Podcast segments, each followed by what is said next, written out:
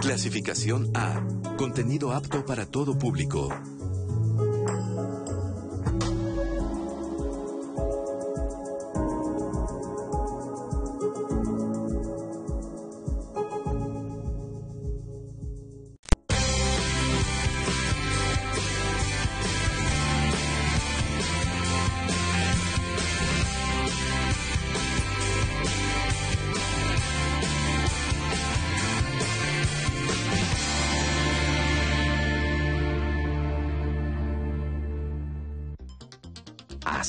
Testamento? Pero si no me pienso morir, en nuestro país no tenemos una cultura del testamento. Además, lo relacionamos tanto con la muerte que existen diversos mitos y creencias alrededor de este, que es de mala suerte, que solo las personas con muchas propiedades lo deben hacer, que son muy caros y que es un trámite muy complicado. Lo cierto es que en México, como en el resto del mundo, la mortalidad se está incrementando, ya que además de las muertes registradas cada año por distintas causas, se tienen ahora las muertes por COVID-19. La realidad es que siempre es mejor estar preparados y contar con un testamento para ahorrar muchos problemas, trámites y dinero a nuestra familia. En Diálogos en Confianza te diremos qué pasa si no hay testamento. ¿Cómo están? Muy buenos días. Qué gusto, qué gusto que esté con nosotros en Diálogos en Confianza. Mi nombre es Leticia Carvajal. Los saludo con muchísimo gusto. Y bueno, pues ya escuchábamos la introducción de este programa, la importancia del testamento. ¿Por qué nos da a veces miedo pensar en realizar ese testamento y pensar pues que aún no nos vamos a morir o pensar que hacerlo pues dicen que a veces es hasta de mala suerte, ¿no? Bueno, pero no sabemos los problemas que podemos dejar a nuestros familiares si no lo realizamos y bueno, hay muchísimas preguntas en torno a esto, es difícil, en qué momento lo tenemos que hacer pero para eso están nuestros especialistas, para que nos respondan a todas nuestras dudas. Oiga, quiero saludar con muchísimo gusto y agradecer a Alberto Mujica, quien se encuentra en la interpretación en lengua de señas mexicana. Y también pues lo invitamos a que nos escriba en nuestras redes sociales, nos llame. Eh, Nat está con nosotros. Natalia, gracias. Tú vas a estar muy pendiente de todas estas, esta comunicación que realiza el público de Diálogos en Confianza. ¿Cómo estás, Nati? Bien, Leti, muchas gracias. Buenos días. Como siempre, un placer compartir este espacio contigo, un tema tan importante y también con los especialistas que nos acompañan hoy aquí en el 11. Un tema bien importante, la importancia del testamento. Seguramente tienen muchas preguntas, por eso los invito a que a través de las redes sociales nos las compartan. También que nos cuenten sus experiencias, si es que ya realizaron su testamento, cómo les fue, qué nos pueden recomendar a las personas que apenas lo van a realizar. Y también ahorita que estábamos detrás de cámaras, platicábamos de muchísimas especificidades que hay alrededor de la elaboración de un testamento. Y es por eso que hoy nuestros especialistas nos van a orientar a todos nosotros. Recuerden que estamos en todas las redes sociales. Estamos ahorita en vivo a través de Facebook, de YouTube. Se puede suscribir al canal de YouTube para que le lleguen notificaciones de cuando compartimos algún material. Y le recuerdo que el programa completo queda guardado tanto en Facebook como en YouTube. Estamos en Twitter, en Instagram. También tenemos una línea telefónica, el 55 51 66 40 00. Y les recuerdo que a lo largo del programa compartimos información a veces importante de instituciones, páginas de internet, líneas telefónicas y muchas veces nos preguntan y nos piden que las repitamos. Pero ustedes no se preocupen porque en el bloque de diálogos en confianza queda guardada esta información. Usted se puede meter, checar lo que compartimos a lo largo del programa y de todos modos con mucho gusto ya a lo largo del programa también se los voy a recordar. Así que participe para que juntos construyamos la conversación de hoy. Así es, Nati. Y bueno, es momento de presentar a nuestros invitados de lujo el día de hoy. Y voy a comenzar con Ponciano López Juárez. Él es presidente del Colegio de Notarios de la Ciudad de México, notario número 222 de aquí, de la Ciudad de México. Bienvenido, muchas gracias por estar aquí. Al contrario, Leti, muchísimas gracias por la invitación. Gracias, gracias. También saludo con muchísimo gusto a Rosa María Montiel Bastida, ella es presidenta del Colegio de Notarios del Estado de México. Bienvenida. Leti, muchas gracias. Nati, muchas gracias. Gracias por la invitación, por la oportunidad de, platicar de este importante tema. Así es, muy, pero muy importante tema. Y con el mismo gusto le doy la bienvenida a Carlos Leñero Escobar. Él es subdirector de escrituración de la Dirección General de Regularización Territorial de la Ciudad de México. Carlos, bienvenido. ¿Qué tal, Leti? Muchas gracias por la invitación. Igual agradecer a Nati. Es un honor compartir la mesa con el licenciado Ponciano y la licenciada Rosa María. Muchísimas gracias. Gracias, Carlos, por estar aquí. Y bueno, oiga, este, quiero decirle algo muy, pero muy importante y de mucha ayuda para usted, porque nos puede llamar al centro de contacto con la audiencia. El número es 5551 664000 porque mire usted, ahí se encuentran tres abogados del colegio, del colegio de Notarios de la Ciudad de México, quienes pues se encargarán de resolver pues sus dudas que usted nos hagan llegar. Ahí se encuentra y le doy las gracias a la licenciada Victoria Mora Aramburo, también a la licenciada Karina Soria Díaz y a la licenciada Irma Renata Gómez Fischer. Eh, le repito el número, 51, 55, 51, 66, 40, 00. Ahí vemos a las abogadas atendiendo y pues por supuesto agradecemos muchísimo, muchísimo al Colegio de Notarios de la Ciudad de México por esta importante ayuda que ofrece a nuestro público. Eh, vamos a empezar para ya iniciar con este tema y vamos con este primer sondeo. Usted ya hizo su testamento, si nos da tiempo de ir, ya no nos da tiempo de ir. Bueno, no pasa nada, regresando del corte vamos a ir a este sondeo, vamos a escuchar estas respuestas tan interesantes que nos dicen pues el público y antes de ir al corte ya para ir eh, pues iniciando con este tema, licenciado Ponciano, yo quisiera preguntarle por qué eh, no se hace un testamento. Nos queda un minuto antes de ir al corte. ¿Cuáles son las principales razones?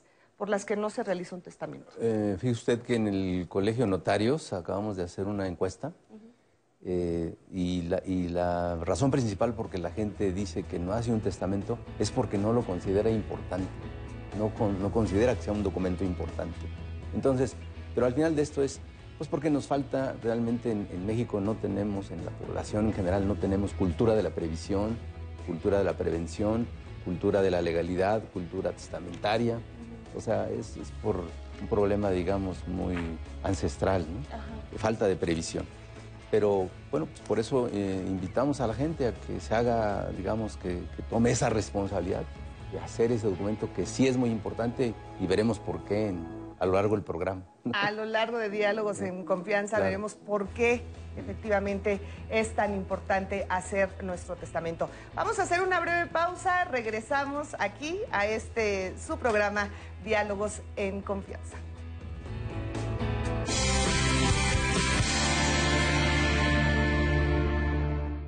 Cuando llegó la hora de luchar por la libertad y hacer que México siguiera adelante, ninguna de ellas, ninguno de ellos se echó para atrás. Con las medidas sanitarias pertinentes, sal y elige a quienes ocuparán los más de 21.000 cargos de elección popular. Para eso, debes recoger la INE que tramitaste o actualizaste. El último día es el 10 de abril.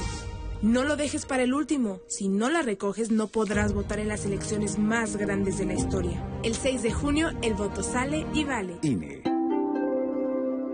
El Tribunal Electoral del Estado de México resuelve con justicia y celeridad las controversias jurídicas derivadas del proceso electoral. Las magistradas y los magistrados garantizamos tus derechos político-electorales conforme a los principios de certeza, imparcialidad, objetividad, legalidad y probidad y resolvemos de forma pronta y expedita los medios de impugnación con la emisión de sentencias. Este proceso electoral tú eliges y nosotros protegemos tu decisión. Tribunal Electoral del Estado de México. En México, el sol sale para todos. Buscando el bienestar de la gente. En el PRD creemos que las decisiones deben ser de todas y todos los mexicanos y no de una sola persona. Porque queremos que todas y todos vivan mejor. Impulsamos apoyos económicos para que se superen los más necesitados y no para pedirle su voto. Exigiendo servicios de calidad en educación, salud y vivienda. Eso es un México más justo y con la participación de todas y todos podemos hacerlo. El sol sale para todos. PRD. Toma el mejor lugar para ver tus series favoritas del 11. Recibido, estamos en camino. Señor, ¿me lo pone para llevar, por favor? Paramédicos. Es una orden, salte de ahí. Jamás vuelvas a poner un riesgo a tu equipo, ¿me entiendes? ¡Jamás! Pacientes. Hoy me di cuenta que estoy sobrecalificada para mi trabajo. No pueden despedirme. Series en casa.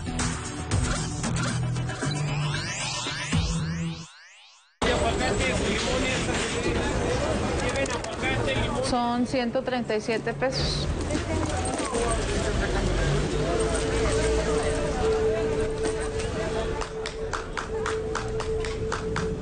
Son 137 pesos. De aplausos no se come. Por eso el PT luchará para que nuestro personal médico y enfermeras reciban un aumento del 100% de sus sueldos. El PT está de tu lado.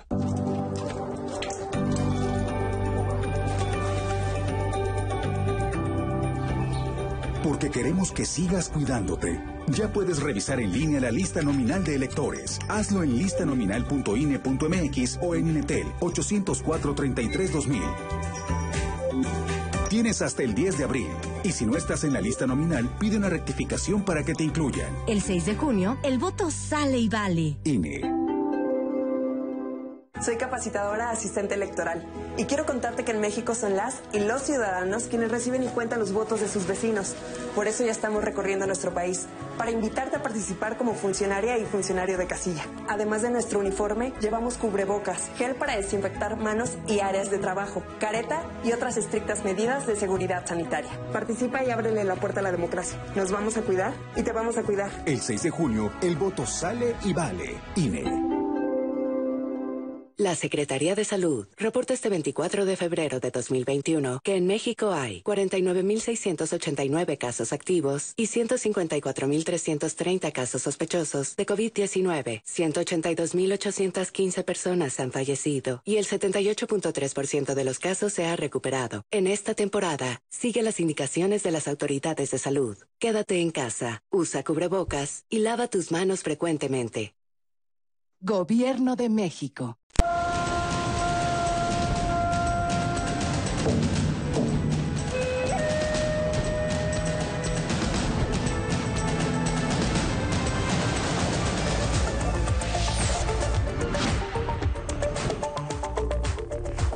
Buenos días, bienvenidos a cada hora en la hora. Gracias por continuar con nosotros. La Fiscalía General de la República busca que el Congreso de la Unión le retire el fuero al gobernador de Tamaulipas, Francisco Javier García Cabeza de Vaca, quien se encuentra bajo investigación como presunto responsable en la comisión de los delitos de delincuencia organizada, operaciones con recursos de procedencia ilícita y defraudación fiscal equiparada. El fiscal general Alejandro Gertz Manero afirma que es un proceso limpio, mientras que el gobernador dijo que se trata de una persecución política. En más temas de avance contra la corrupción, se giró una orden de aprehensión en contra del llamado rey del outsourcing, Raúl Manuel B., presidente y director del corporativo Gin Group, especializado en contratación de trabajadores sin prestaciones de ley. Se le acusa de presuntas operaciones con recursos de procedencia ilícita y delincuencia organizada. En materia educativa y de avance para aprender en medio de la emergencia sanitaria, la Secretaría de Educación Pública aseguró que la estrategia de educación a distancia Aprende en Casa permitió que 9 de cada 10 alumnos de nivel básico adquirieran nuevos aprendizajes y habilidades. Los datos fueron resultados de una encuesta realizada a más de 4 millones de estudiantes, madres y padres de familia profesores y directivos y determinó que 8 de cada 10 niñas y niños han recibido acompañamiento de maestras y maestros en todos los niveles escolares. En información internacional, el secretario de Estado de Estados Unidos, Anthony Blinken, anunció que sostendrá una reunión virtual con los secretarios mexicanos de Relaciones Exteriores, Marcelo Ebrard, y de Economía, Tatiana Cloutier, para abordar los temas de oportunidad que brinda el TEMEC para el crecimiento económico, fortalecer la competitividad regional y crear empleos en ambos países. La reunión se llevará a cabo mañana. La Secretaría de Relaciones Exteriores adelantó que los temas a tratar serán la agenda de cooperación bilateral, particularmente con relación a los mecanismos para atender las causas de la migración desde Centroamérica y los efectos causados por la pandemia. Y en la cultura, los más de 700 títulos que conforman la oferta editorial disponible del Colegio Nacional ya se encuentran reunidos en un solo catálogo digital que usted puede descargar gratuitamente en la página libroscolnal.com. Y es todo en cada hora en la hora. Le recuerdo que a las 11 del día le tendremos más información del acontecer nacional e internacional. Y a las 2 de la tarde no se pierda el noticiario meridiano. En tanto, lo invito a que siga aquí en la señal del 11.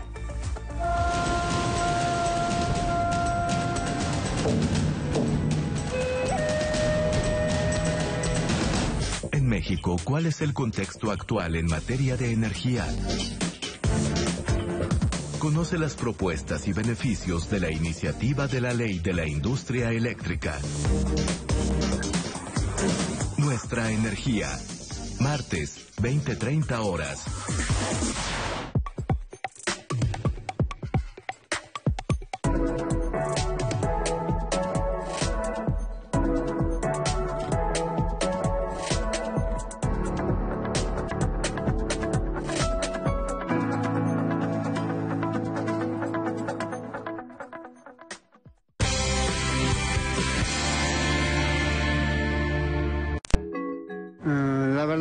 Hecho por falta de tiempo. Sí, sí lo hice pues por precaución y para no dejar problemas a, a mis seres queridos, ¿no? No lo he hecho, pero sí debería. Sí lo he pensado, pero no lo he hecho y por la edad tal vez. Eh, por desidia más bien y por falta de recursos. No creo que, que todavía me toque este, morirme para poder hacerlo, que si es necesario, pues es necesario, pero no, no lo he hecho. A veces no pensamos en que ya en determinado tiempo no vamos a estar. Por el momento no lo he hecho porque a veces no tenemos el conocimiento suficiente como, como de realizarlo. No, no lo he hecho porque no me he dado el tiempo de, de hacerlo. Las notarías actualmente se, se encuentran cerradas y hasta que no haya cambio de semáforo podríamos entrar a, hacer lo que es el testamento. No, no he realizado testamento puesto que no tengo ninguna propiedad o ningún bien para poderles dejar a mis hijos. No, y aún soy muy joven, de hecho apenas este, voy a cumplir los 18 años. Y este, ¿y por qué? Pues este, todavía no he tenido como ingresos financieros y este, en un futuro sí pienso hacerlo. Pues no, realmente no, pero yo creo que sí sería buen momento para hacerlo, más que nada por los tiempos de pandemia, que no sabemos si nos va a pasar algo, pero yo creo que evita problemas familiares. Pues ahí tiene usted todas estas respuestas por la edad, la desidia. Escuchamos a gente que decían, pues no tengo propiedades, ¿para qué hago un testamento? En fin, muchos, eh, pues muchas circunstancias que cada uno ve y del por qué no hacemos el testamento. Pero a ver, eh, siempre creemos que somos demasiado jóvenes para, para, para hacer un testamento y eso no es así. Así es, Leti. Fíjate que un testamento se puede realizar desde los 16 años de edad. Es un dato que pocos podrían conocer, el por qué tan joven se puede otorgar un testamento. ¿Y por qué tan joven? Así es, pues la verdad es que hay necesidades jurídicas. Si una persona ya cuenta con bienes a esa edad por donación o por trabajo, vemos que ahora cada vez se, se tienen ingresos eh, desde más joven, ¿no? Con, incluso con esos programas de, de youtuber, etcétera, que se pueden tener buenos ingresos. Bueno, la persona puede disponer ya de sus propiedades, de sus derechos a partir de los 16 años. Es esa oportunidad que se les, que les, se les otorga. Claro, escuchábamos eh, que, que decía la gente, no tengo propiedades, aún no tengo nada, no tengo recursos económicos. ¿Se necesita, se necesita tener propiedades, cuentas bancarias? ¿Cómo, cómo es eso? Mire, no es necesario tener cuentas bancarias ni tampoco requerir de mucho dinero. Ajá. El programa que ofrece la, la DGRT, la Dirección General de Regularización Territorial, cuenta con bajos costos. Estos costos realmente son, son muy bajos y tenemos dos modalidades. Una modalidad es el testamento de adulto mayor, que es para aquellas personas que son mayores de 65 años.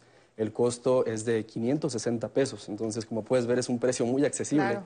Y para las personas que tienen de 16 a 64 años es el testamento general o también llamado universal. Este costo de testamento es de 1.680, ¿no?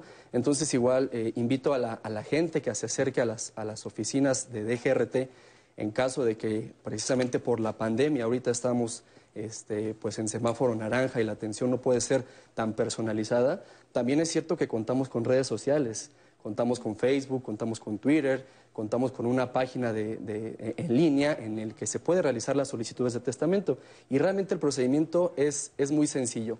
Este, se ponen en contacto con nosotros, uh -huh. les generamos una solicitud de testamento, con esta solicitud el ciudadano acude al banco, realiza el pago y posteriormente nosotros asignamos a una de las 250 notarías del Colegio de Notarios de la Ciudad de México. Es importante recalcar que este programa es para habitantes de la Ciudad de México para que posteriormente ya las notarías se pongan en contacto con las personas que solicitaron la elaboración de su testamento, acuden directamente a la notaría, el notario les da una plática informativa, ellos deciden cuál es el destino de sus bienes, derechos u obligaciones para que posteriormente se les haga la entrega de ese testimonio que realmente es muy importante. Ahora, ¿cuáles son eh, los requisitos para empezar a realizar el testamento? Las personas que necesitan reunir de documentos para ir con ustedes los notarios.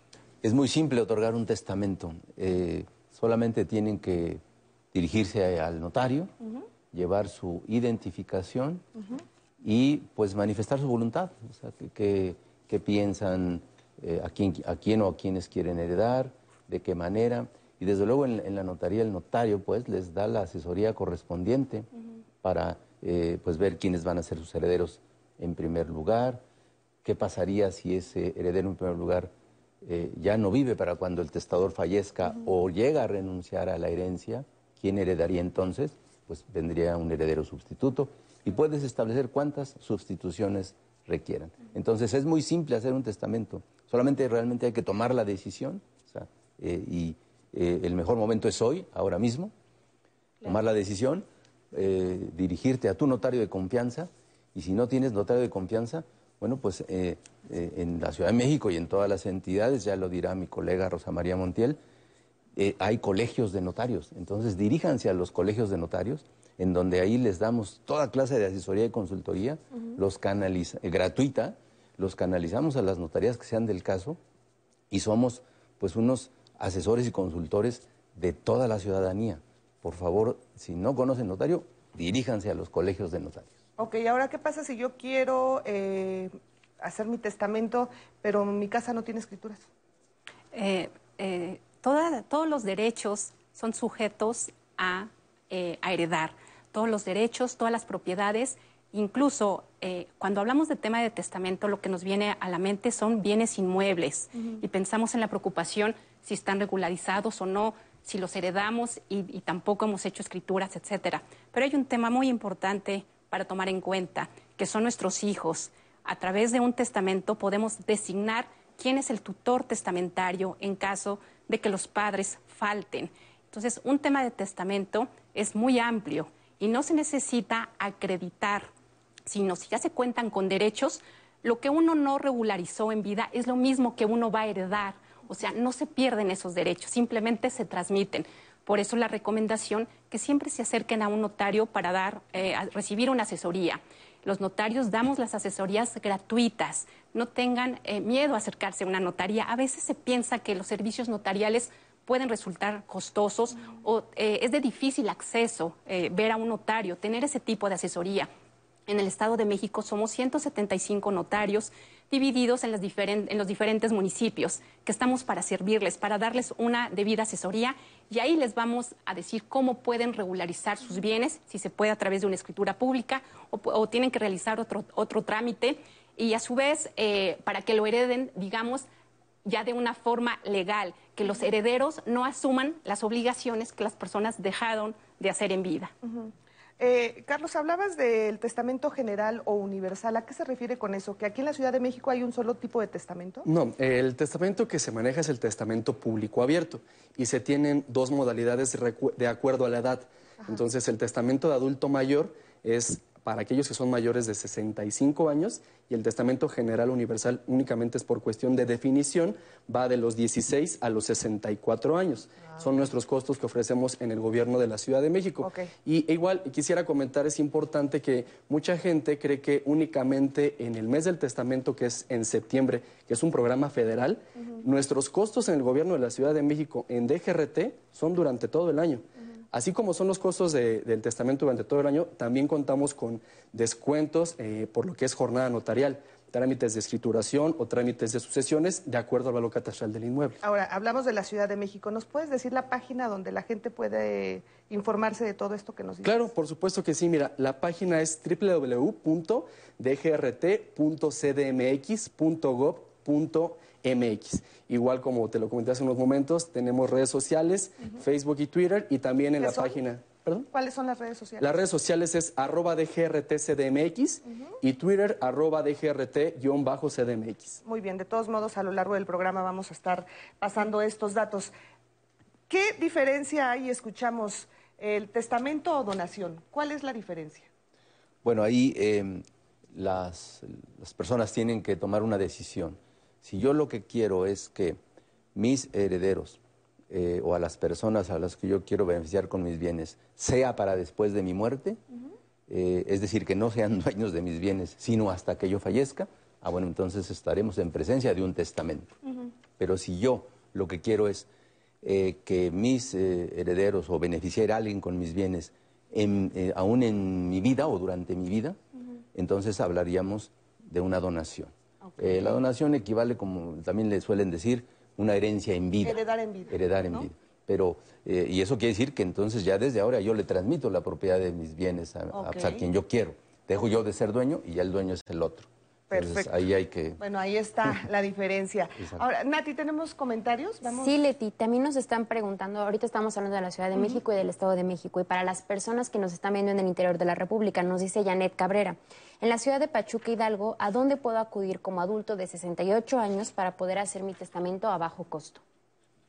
Pues al Colegio de Notarios de, la ciudad de Pachuca, en todas las eh, ciudades hay colegios de notarios sea, primero a su notario de confianza. Si no conoce notario de confianza, pues entonces al colegio de notarios de Pachuca. Muy bien. Y, y, si no, bueno, pues ahora vamos a dar también nuestros datos. También se pueden contactar con nosotros y nosotros redireccionarlos a, notarios de la ciudad. Ah, mire, pues eso es muy importante. Sí, de todos modos recuerden que en el blog de Diálogos en Confianza y también aquí en el programa que va a quedar guardado, están apareciendo las redes sociales de todas las instituciones de las que vienen nuestros especialistas para que en este caso, si quieren, se puedan comunicar al Colegio de Notarios de la Ciudad de México y ya ellos los canalizan con, los estados correspondientes. Sí, correcto. Así es. También le quiero recordar que en el centro de contacto eh, con la audiencia están tres abogadas eh, atendiendo, atendiendo a sus preguntas. Le digo el número 55 51 66 40 00 y ahí se encuentran eh, pues estas abogadas que amablemente pues están intentando pues ayudarles a usted si tiene alguna duda. Vamos a este testimonio muy importante de, de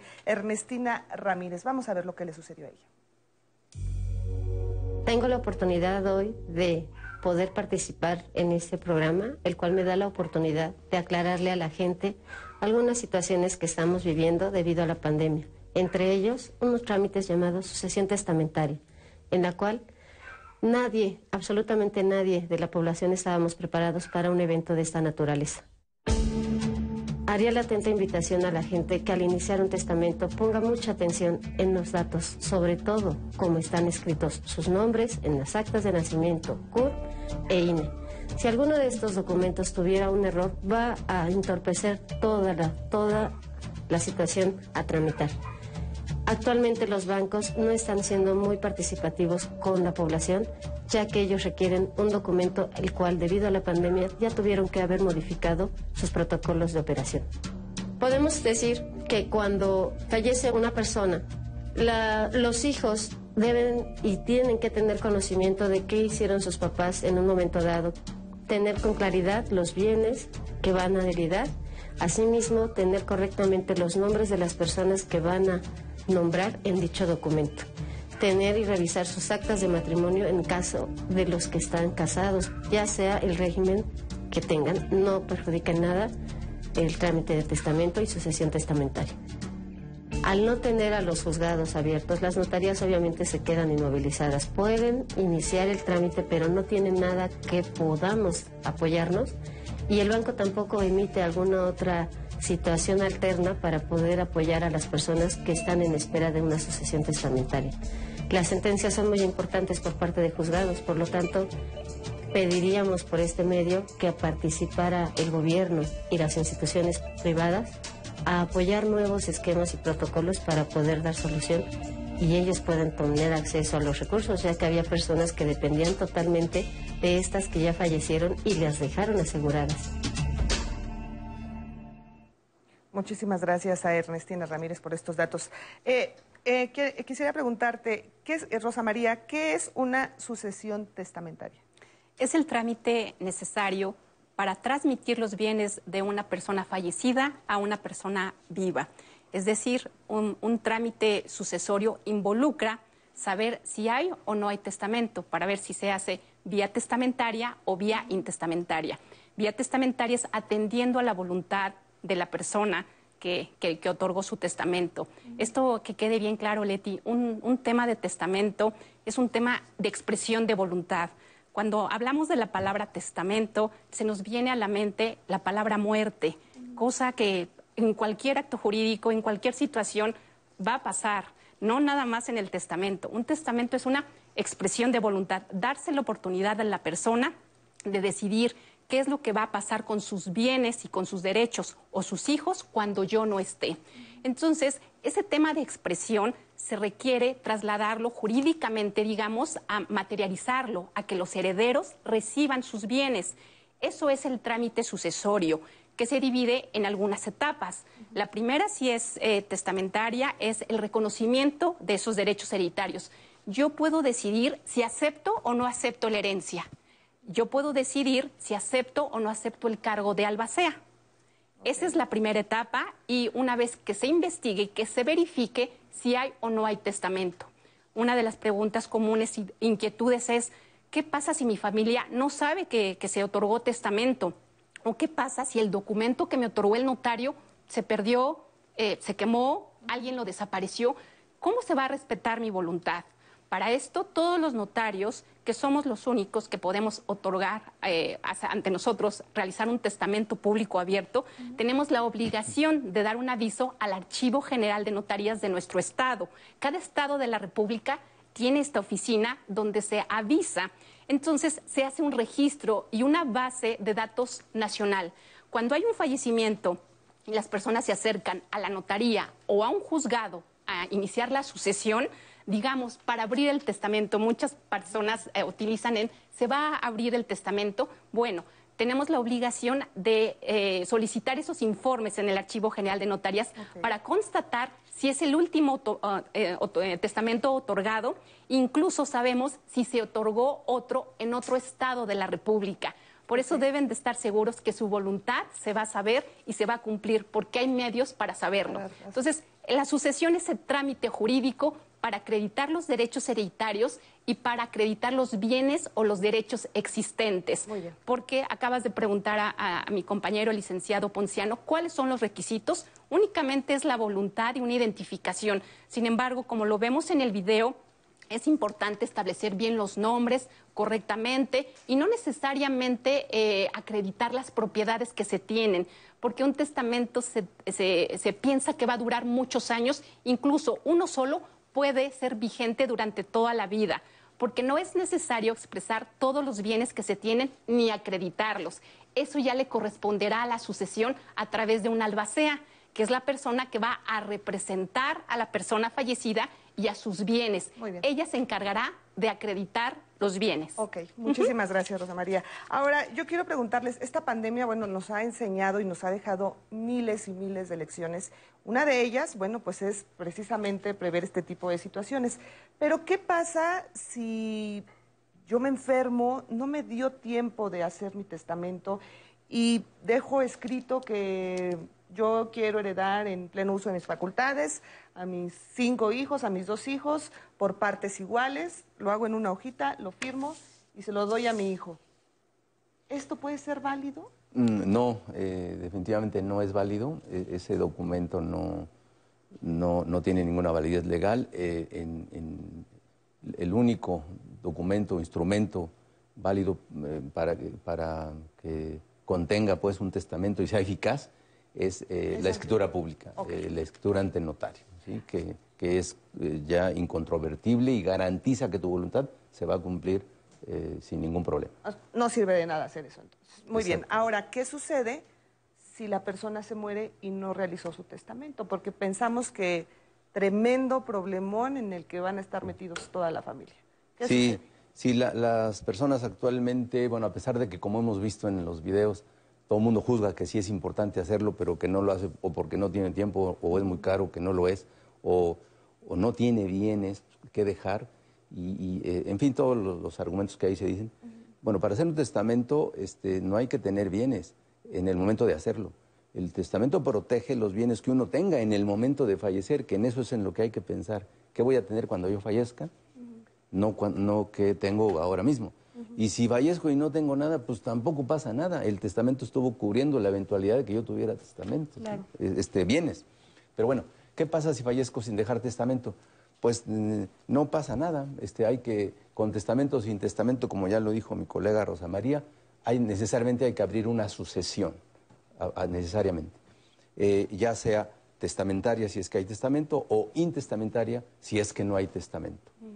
Y en una sucesión intestamentaria, pues ya la ley es la que dice quiénes deben heredar, eh, bajo un principio de que los parientes más eh, este, cercanos excluyen a los más remotos. Entonces, eh, si, si yo fallezco y tengo hijos, pues van a heredar mis hijos. Si yo fallezco y tengo además cónyuge y, y- y estoy casado por separación de bienes, pues va a heredar mi cónyuge también como un hijo más.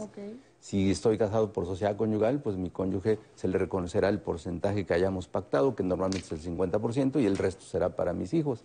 Si no tengo hijos ni cónyuge, pero tengo padres, pues heredarán mis padres. Si no tengo padres eh, eh, este, o, o parientes eh, ascendientes y descendientes directos, pues entonces heredarán mis hermanos y mis sobrinos. O sea, siempre, siempre va a haber un dueño de tus bienes.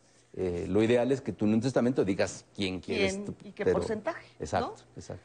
Ahora, ¿qué sucede al momento en que, bueno, eh, nuestros padres mueren, nuestros abuelos, la persona que nos haya heredado, y entonces es momento de recibir mi herencia?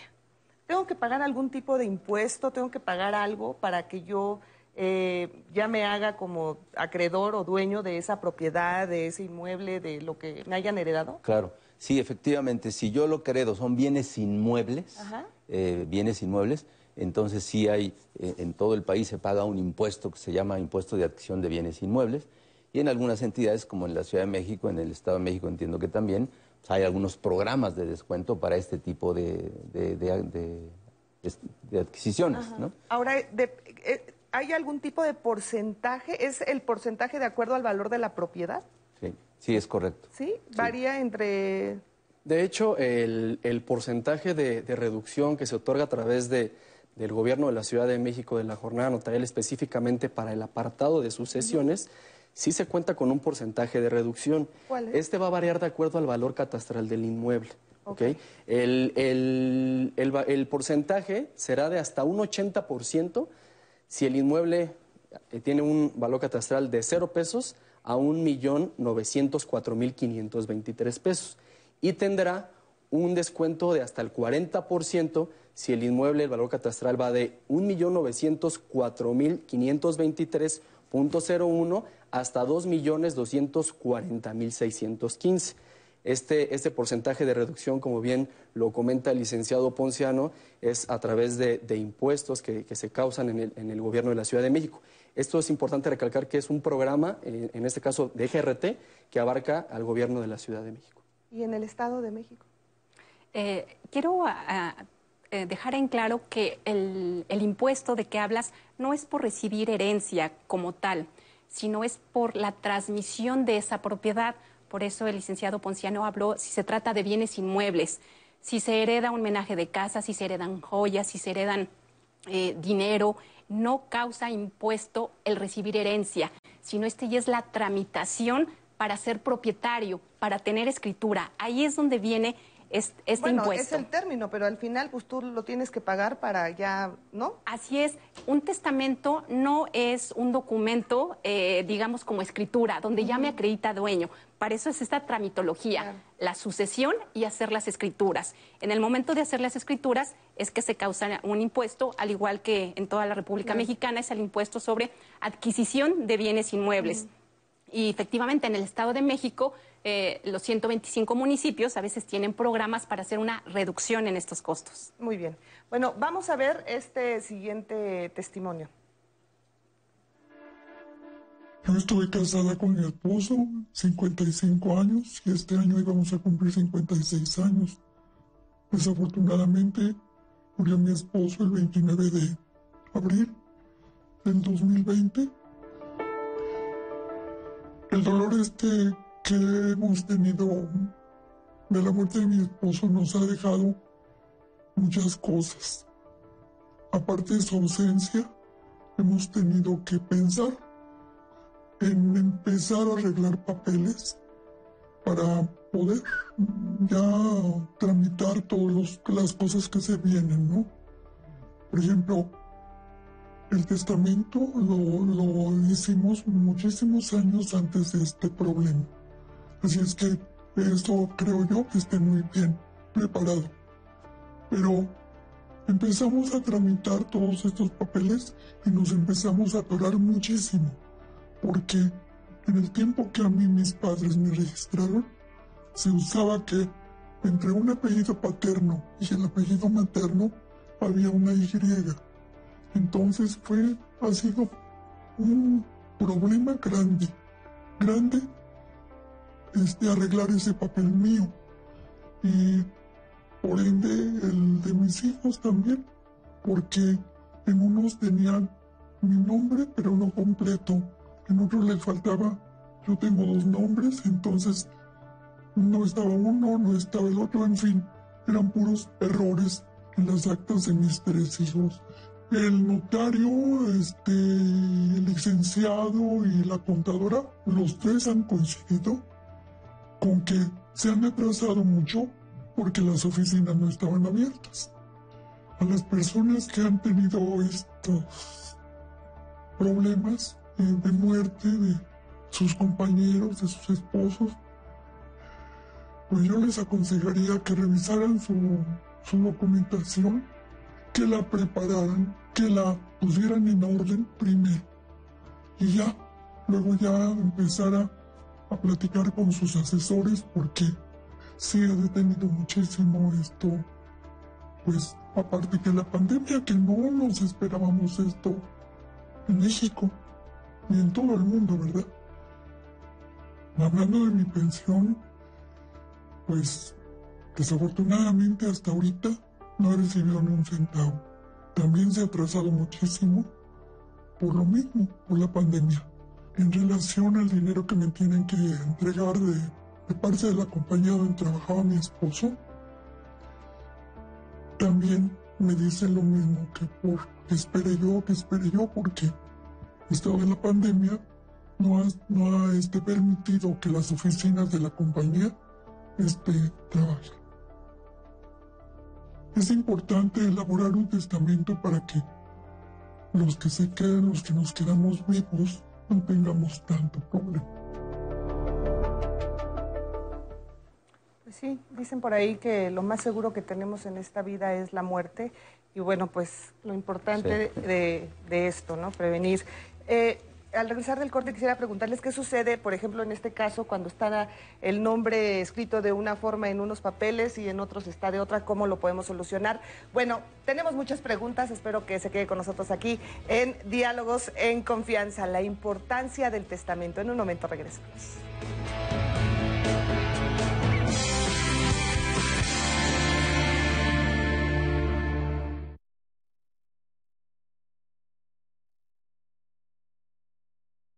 Francisco Javier Contreras Ramírez desapareció en el municipio de Chapala, Jalisco, el 10 de diciembre de 2019. Francisco Carrizal González desapareció en el municipio de Chapala, Jalisco, el 18 de enero de 2020.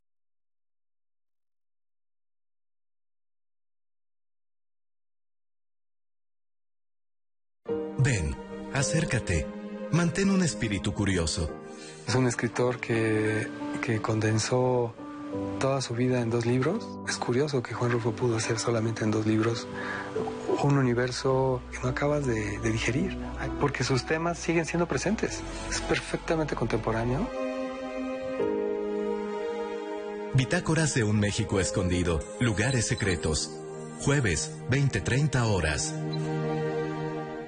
Cine del 11 presenta Porque hoy en día hay que saber quién es quién, señor. Hay que traer con qué identificarse, ¿ok?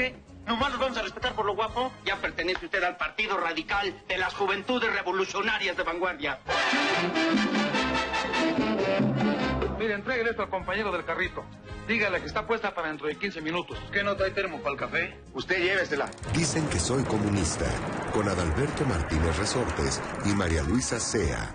Jueves al mediodía. Clasificación A. Contenido apto para todo público.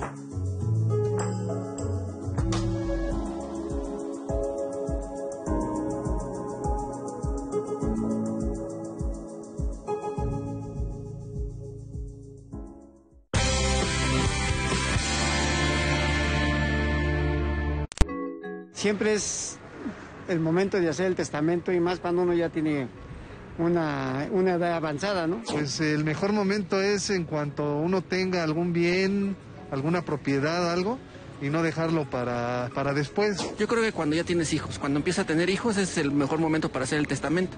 Pues yo creo que es ahorita que, pues más por lo de la enfermedad que está muy fuerte, no sabemos qué día pues, nos puede suceder algo, entonces hoy, ahorita es el mejor momento. Pues a cualquier momento, porque la vida no está comprada. El, el hecho es asegurar y tener segura a la familia.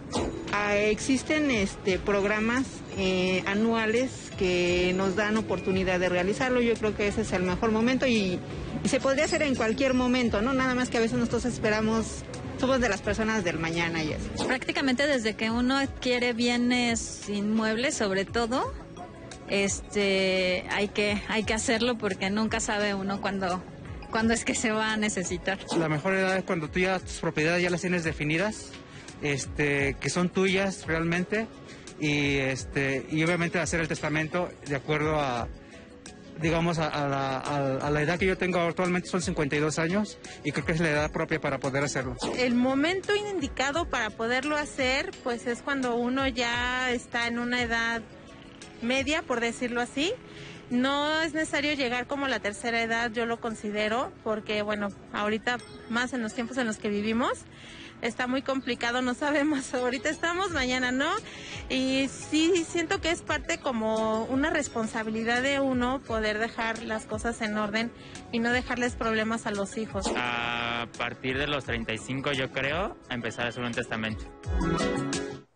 Bueno, pues ¿cuándo es el mejor momento para hacer el testamento? Pues hoy, ¿no?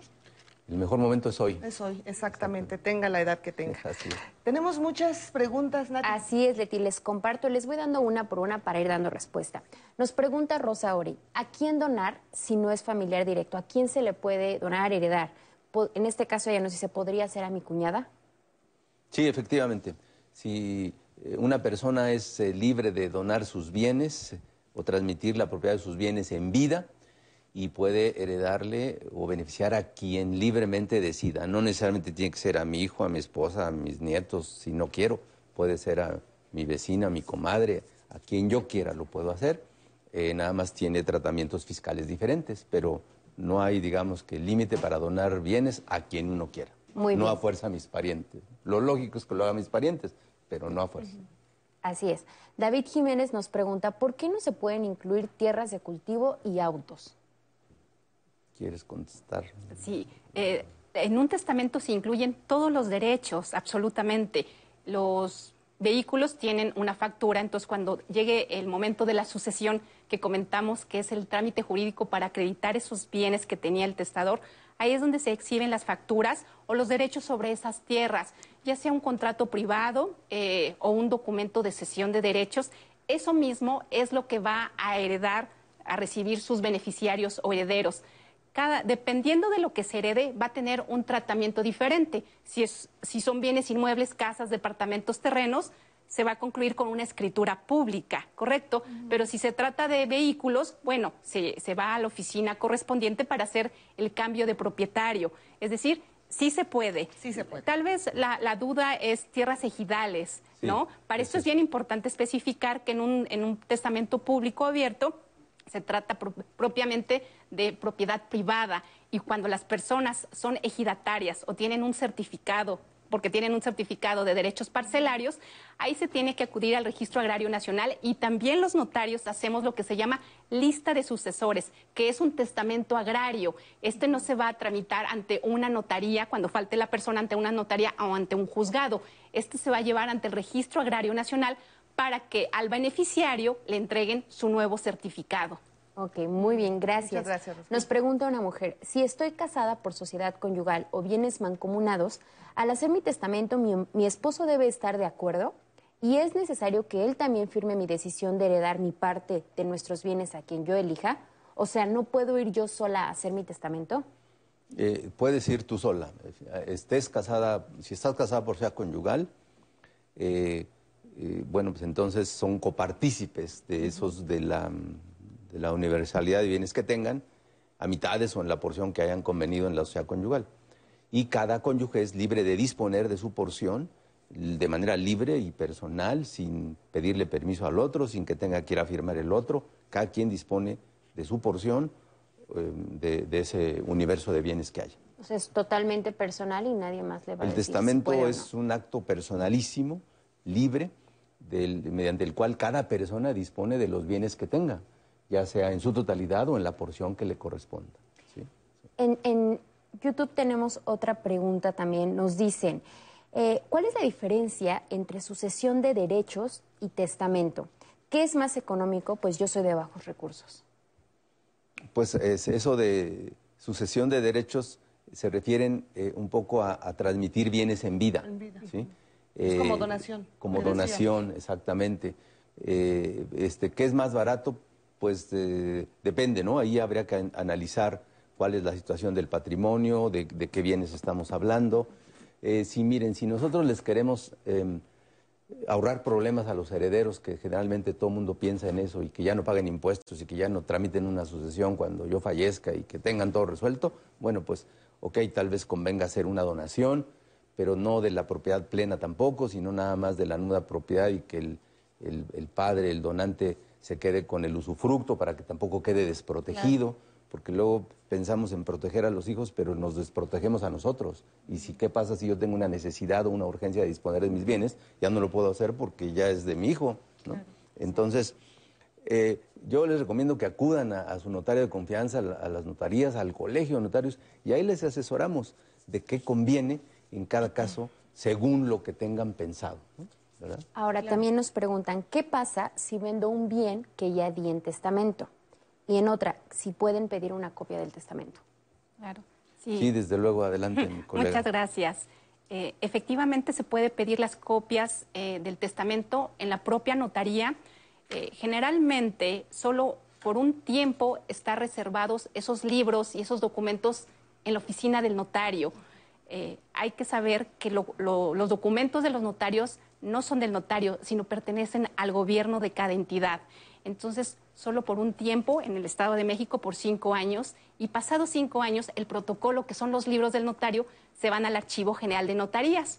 El interesado únicamente, o quien acredite ese interés jurídico, que puede ser un apoderado, o ya si falleció un albacea, lo puede pedir al Archivo General de Notarías, y si está en tiempo menor, directamente con el notario.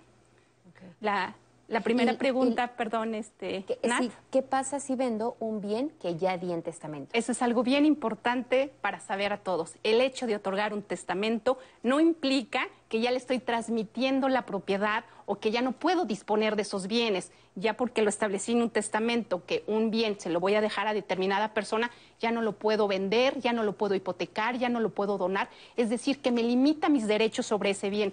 Eso no es así, nada más es una expresión de voluntad. En caso que yo llegue a tener esos bienes cuando falte, estas personas van a ser mis herederos.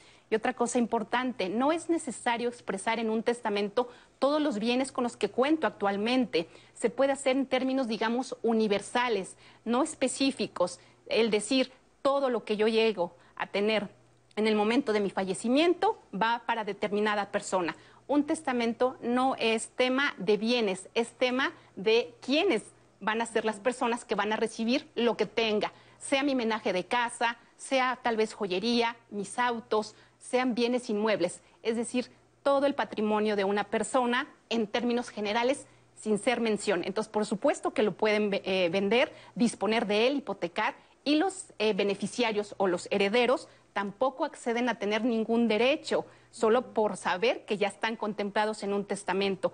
Estos derechos nacen con el fallecimiento de la persona y cuando se estipulan a través de una sucesión, cuando se decretan sí, si tienes derecho, sí, si existe este bien inmueble, es entonces que se puede disponer.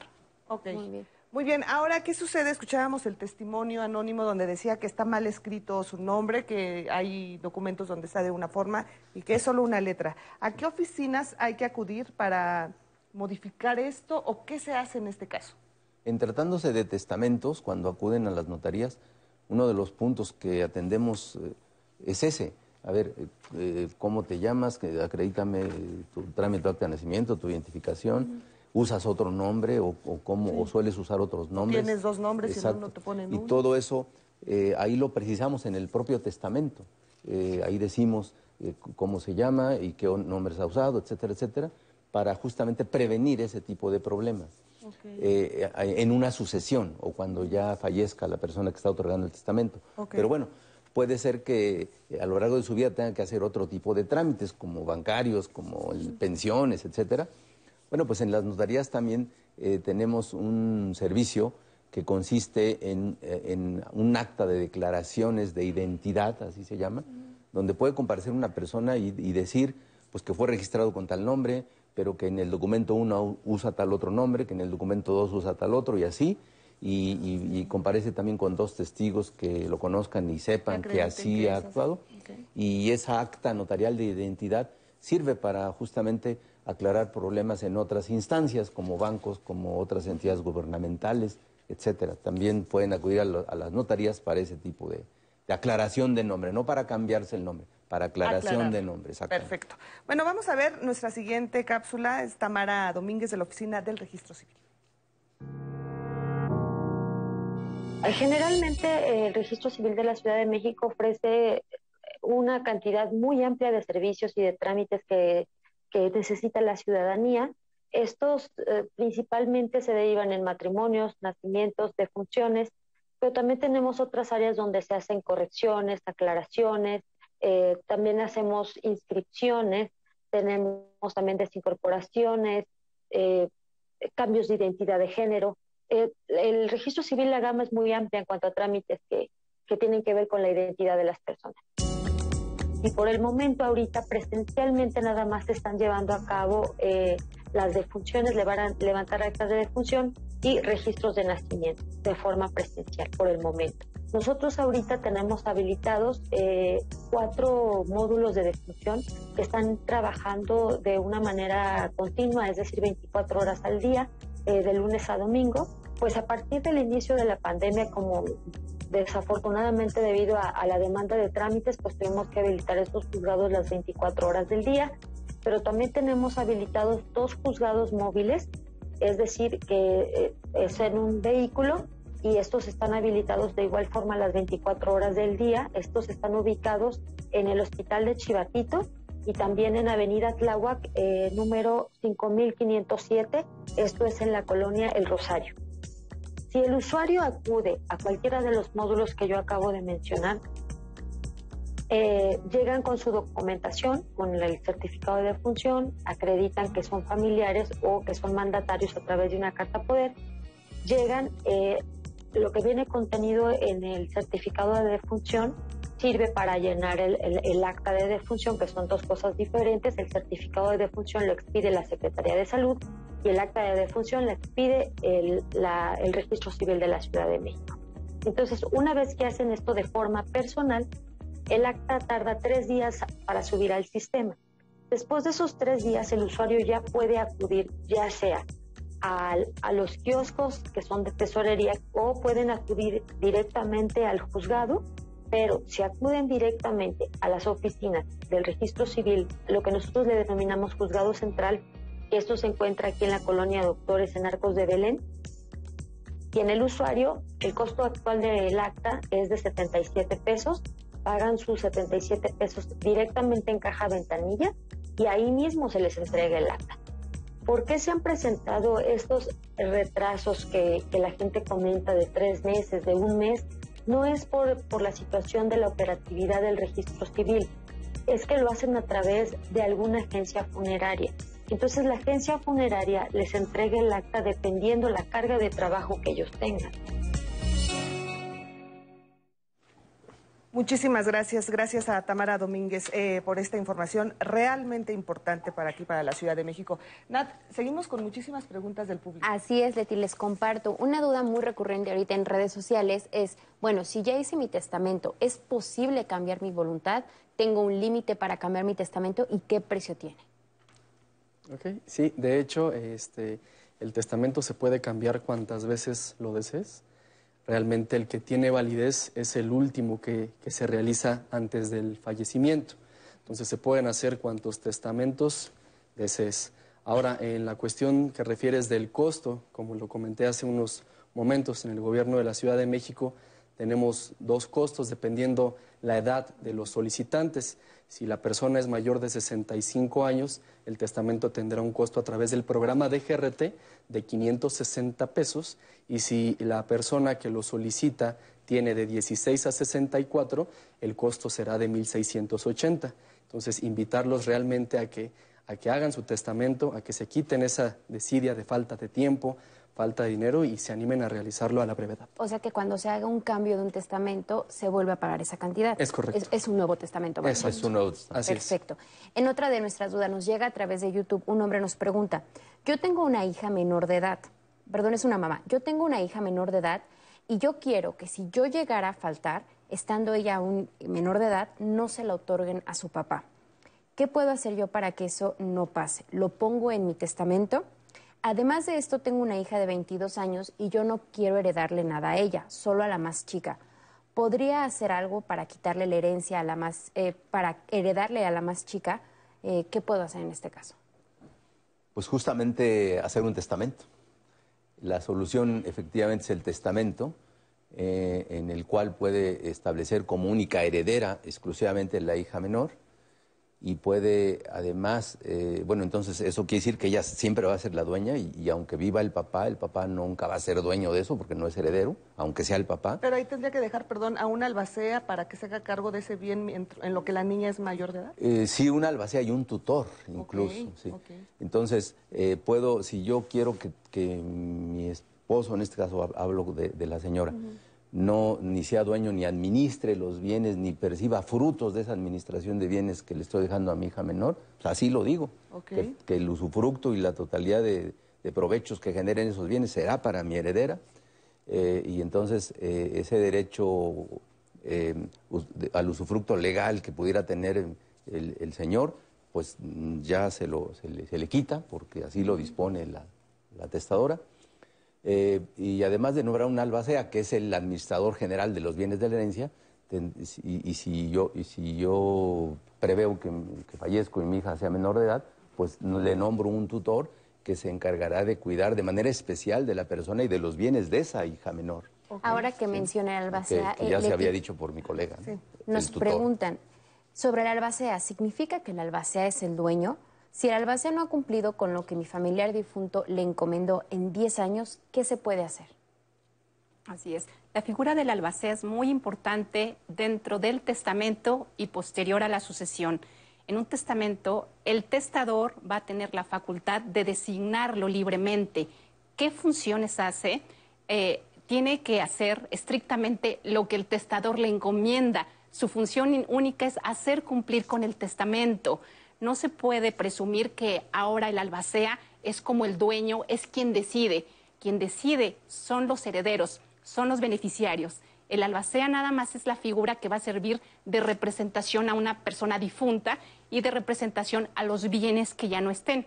Entre una de sus obligaciones es administrar los bienes. Cuando falten, él se encargará del pago de- del predial, del mantenimiento, de reunir toda la documentación como el acta de, de función, las actas de nacimiento, el testamento, las escrituras. Es decir, es un administrador. Su función es hacer cumplir con el testamento. ¿Y qué pasa cuando ese albaceo, ese albacea, perdón, no actúa de buena forma, no actúa apegándose a lo que el testador y entonces quiere hacer mal uso, aprovechar o abusar de, de ese cargo que se tiene, porque el término albacea como que es un término que empodera a alguien, de que ahora yo decido. No es así, cuando no es- está haciendo las cosas correctamente, pueden acudir al juzgado para revocar ese nombramiento del albacea. Es decir, no se está a la voluntad de lo que diga el albacea, sino a la- al procedimiento normal en tiempos, y si no se cumple o no lo lleva adecuadamente, se puede revocar su nombramiento. Ok. muy bien. Ahora, perdón, Nati, eh, ¿cuánto cuesta abrir un testamento? Más que abrir un testamento es abrir la sucesión. Ok. Eh, entonces, eh, en, en la Ciudad de México, eh, eh, las sucesiones se pueden abrir tanto en sede notarial como en sede judicial. En sede notarial eh, generalmente manejamos dos, dos pasos.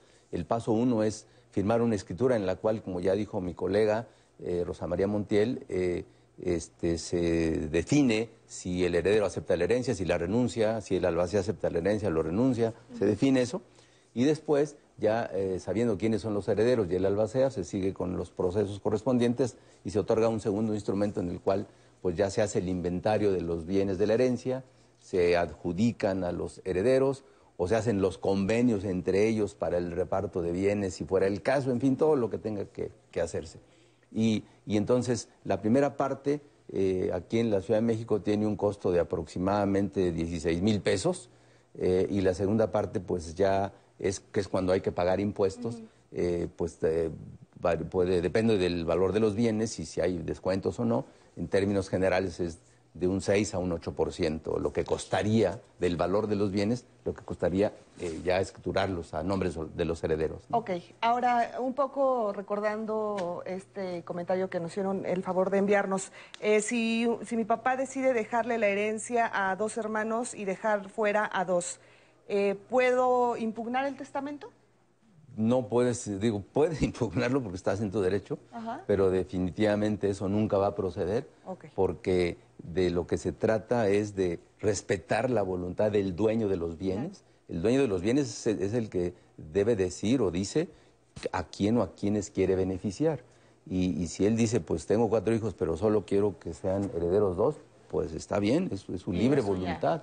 Y aunque yo sea hijo, pues no puedo este, decir, ah, no, a mí me toca. Bueno, pues es que el testador, por eso es importante hacer un testamento. Ahora, si tú no lo haces, entonces la ley dice heredan por partes iguales y ahí sí heredan los cuatro. exactamente. Ahora, hay situaciones en las que sí se puede impugnar un testamento. Rosa María, me gustaría que me lo contestaras al regresar de esta pequeña pausa que vamos a hacer.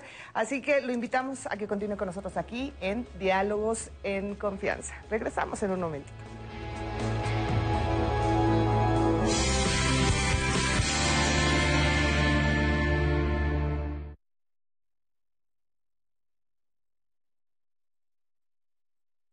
Francisco Javier Contreras Ramírez desapareció en el municipio de Chapala, Jalisco, el 10 de diciembre de 2019. Francisco Carrizal González desapareció en el municipio de Chapala, Jalisco, el 18 de enero de 2020.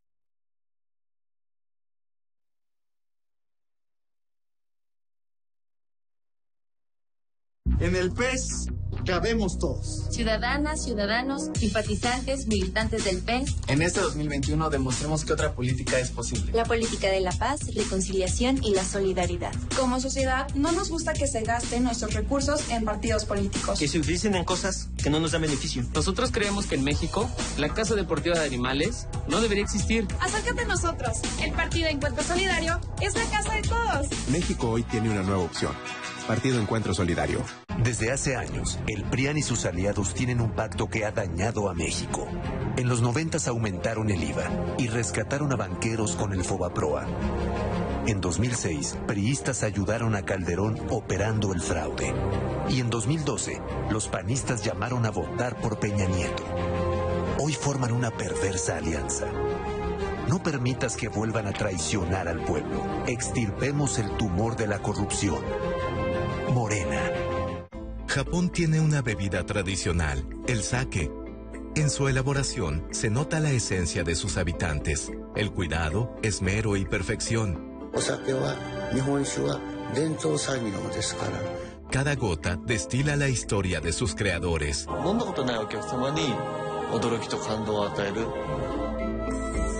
Historias del Sake, domingo, 15 horas. Pudiste ir a ver a tu familia, pero igual te mantuviste cerca. No pudiste ir a la escuela, pero igual seguiste enseñando. La contingencia sanitaria nos ha limitado, pero el INE quiere asegurarse que tu opinión cuente.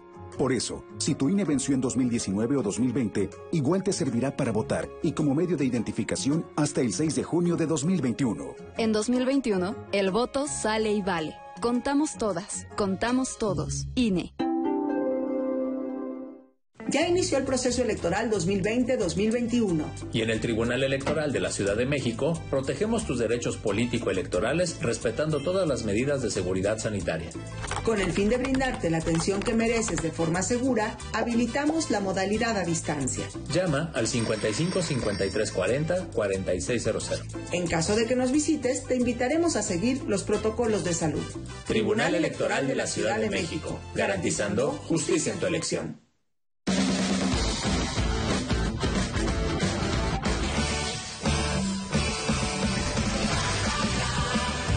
Alexia Ávila se mete a todos los rincones para investigar temas no tan conocidos que son sorprendentes. De todo. Lunes a jueves, 18.30 horas. México. Su naturaleza. Su cultura. Sus colores. Sus sabores. Las diferencias. Entre todas y todos nos fortalece. Vamos a luchar para darlo todo con determinación. Con orgullo. Con fuerza va por el futuro, va por nuestra gente, va por el bienestar, va por las familias, va por esta tierra, va por México. Partido Acción Nacional. El 2020 fue el año del cambio, pero no del que esperábamos. Cambiamos nuestra forma de estudiar, trabajar y salir. Cambiamos para sobrevivir, para salir adelante. En unos meses estoy segura de que juntas vamos a cambiar a quienes hoy están tomando malas decisiones porque ellos no cambiaron. Se quedaron en el pasado y eso le está haciendo mucho daño al país. Sigamos cambiando por el bien de México. Es momento de comenzar la evolución mexicana. Movimiento Ciudadano. Unión. Al fin del mundo te llevaría conmigo si pudiera. Discordia. Es ella la que manda en esta expedición y no Valdivia. Que estáis dispuestos a obedecerla. No vuelvas a decirme qué he de hacer. Nuevo mundo. No lo corrompe. Envicia. Nos ha dividido, ha provocado una guerra. Nadie me arrebatará lo que es mío. Una historia de conquista. Del alma mía. Estreno, domingo 28 de febrero, 21 horas.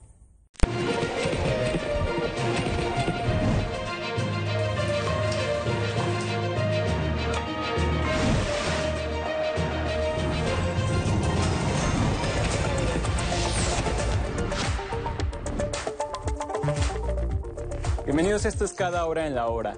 El presidente Andrés Manuel López Obrador anunció que pedirá a la Cámara de Diputados iniciar una investigación luego de que la Auditoría Superior de la Federación elaboró un informe que calificó de tendencioso y falso sobre el manejo de recursos del gobierno de México.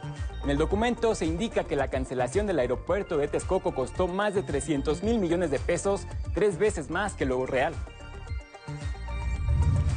Sería lamentable que la auditoría de la federación hiciera mal las cuentas. Más bien creo que eh, se trata de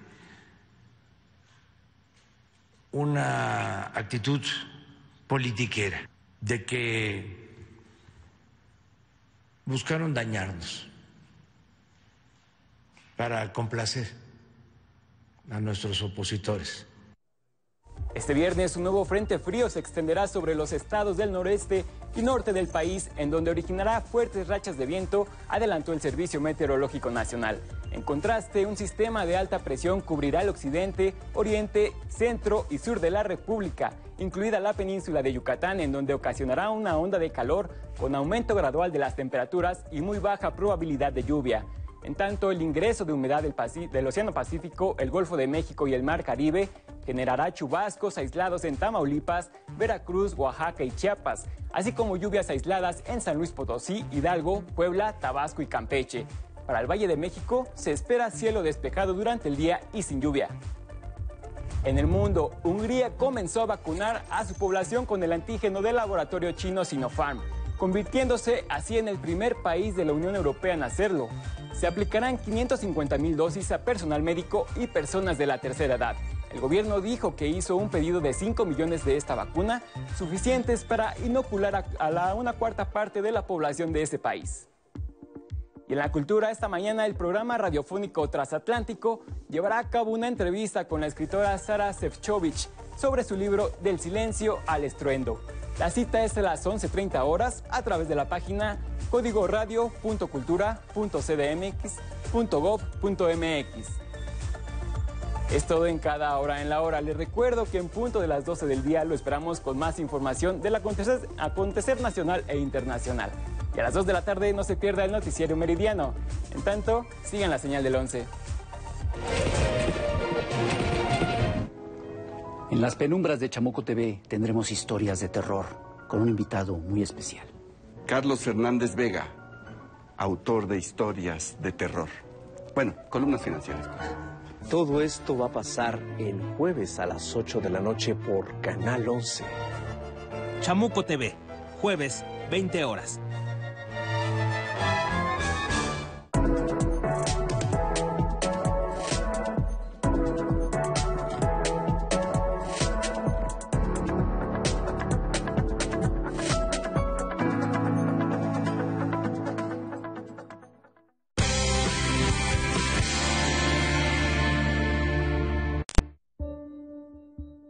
Pues mi papá falleció el 27 de mayo de- del año pasado, del 2020, y falleció por la enfermedad del COVID.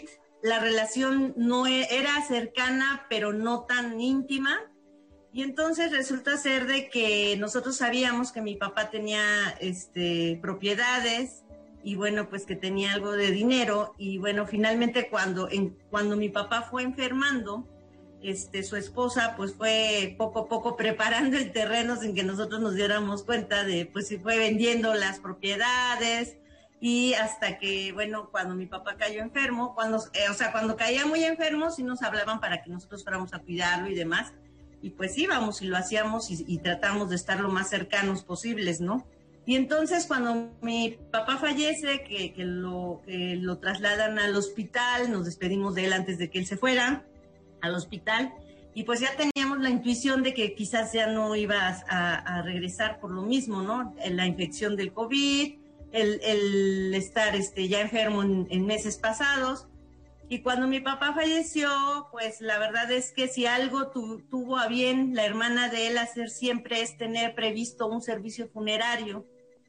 Y ese servicio funerario fue quien eh, arregló todo el, los papeles. La verdad es que, bueno, se puede decir que, se, que fue rápido dentro de lo que cabe, porque falleció en el, en el seguro y fueron, él falleció como a las 10 de la noche, nos avisan a las 12 de la noche, vamos a la, a la clínica y hasta las 6 de la mañana pues ya estábamos afuera, ¿no?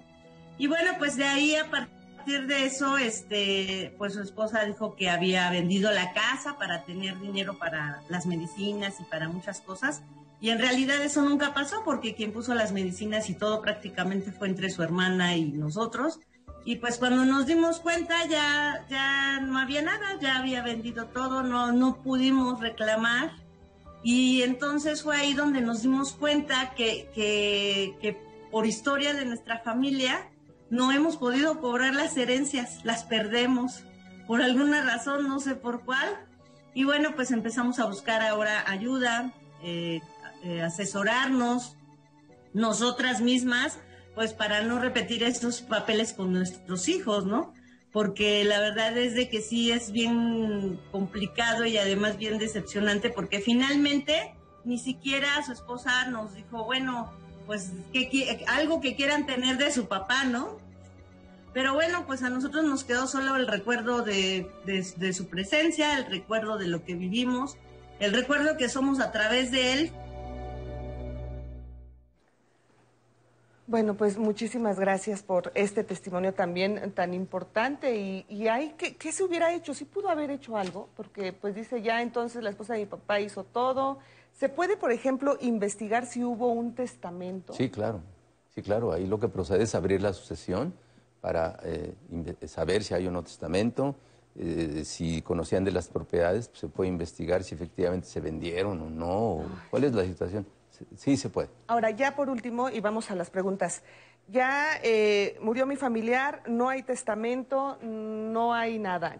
¿A dónde o cuál es la primera instancia donde tengo que ir para que se reparta en partes iguales, como usted lo dice, si no hay ley, Sí. si no hay testamento, bueno, la ley establece que en cuatro en las partes iguales, ¿no? ¿A dónde, ¿A dónde tengo que ir a realizar este trámite?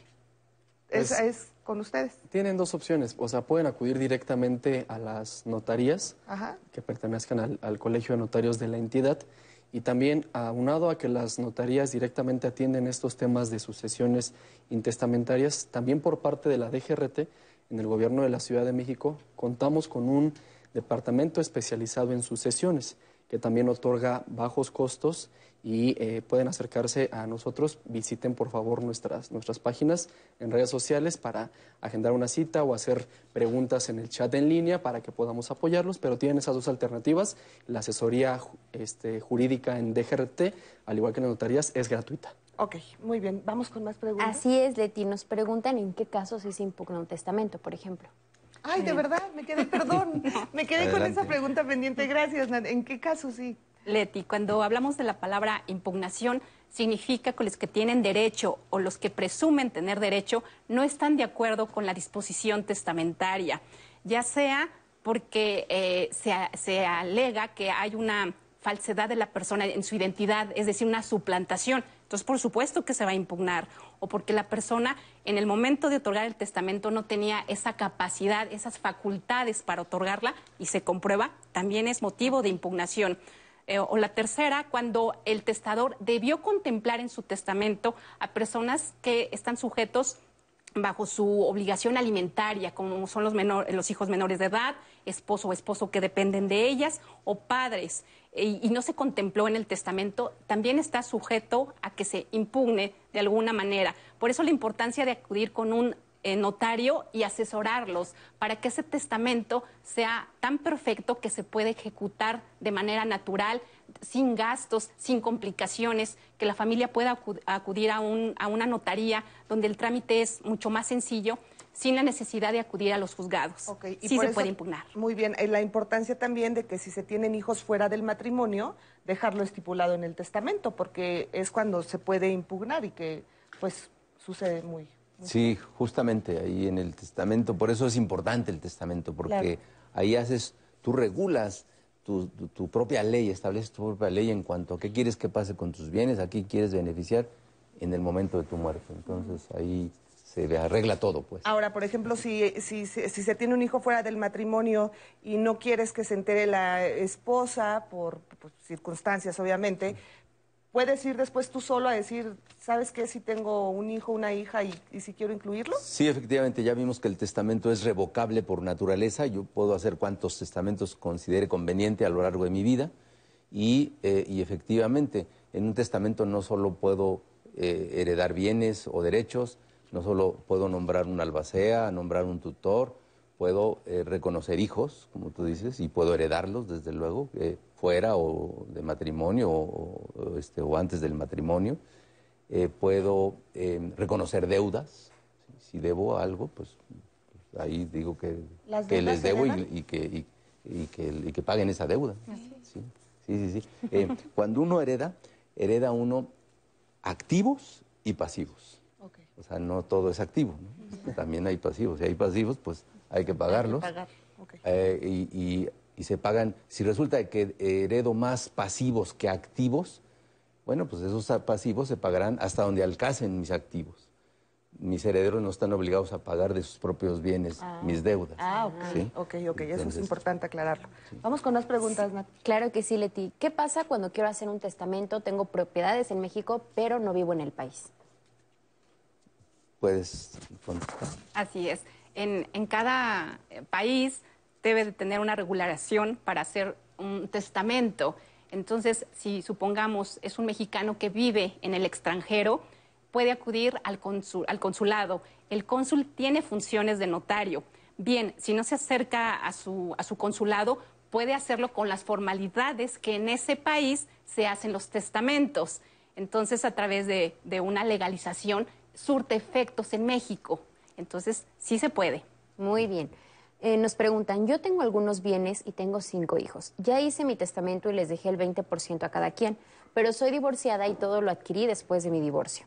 Sin embargo, estoy en unión libre con otra persona desde hace 22 años y a él no lo incluí en mi testamento.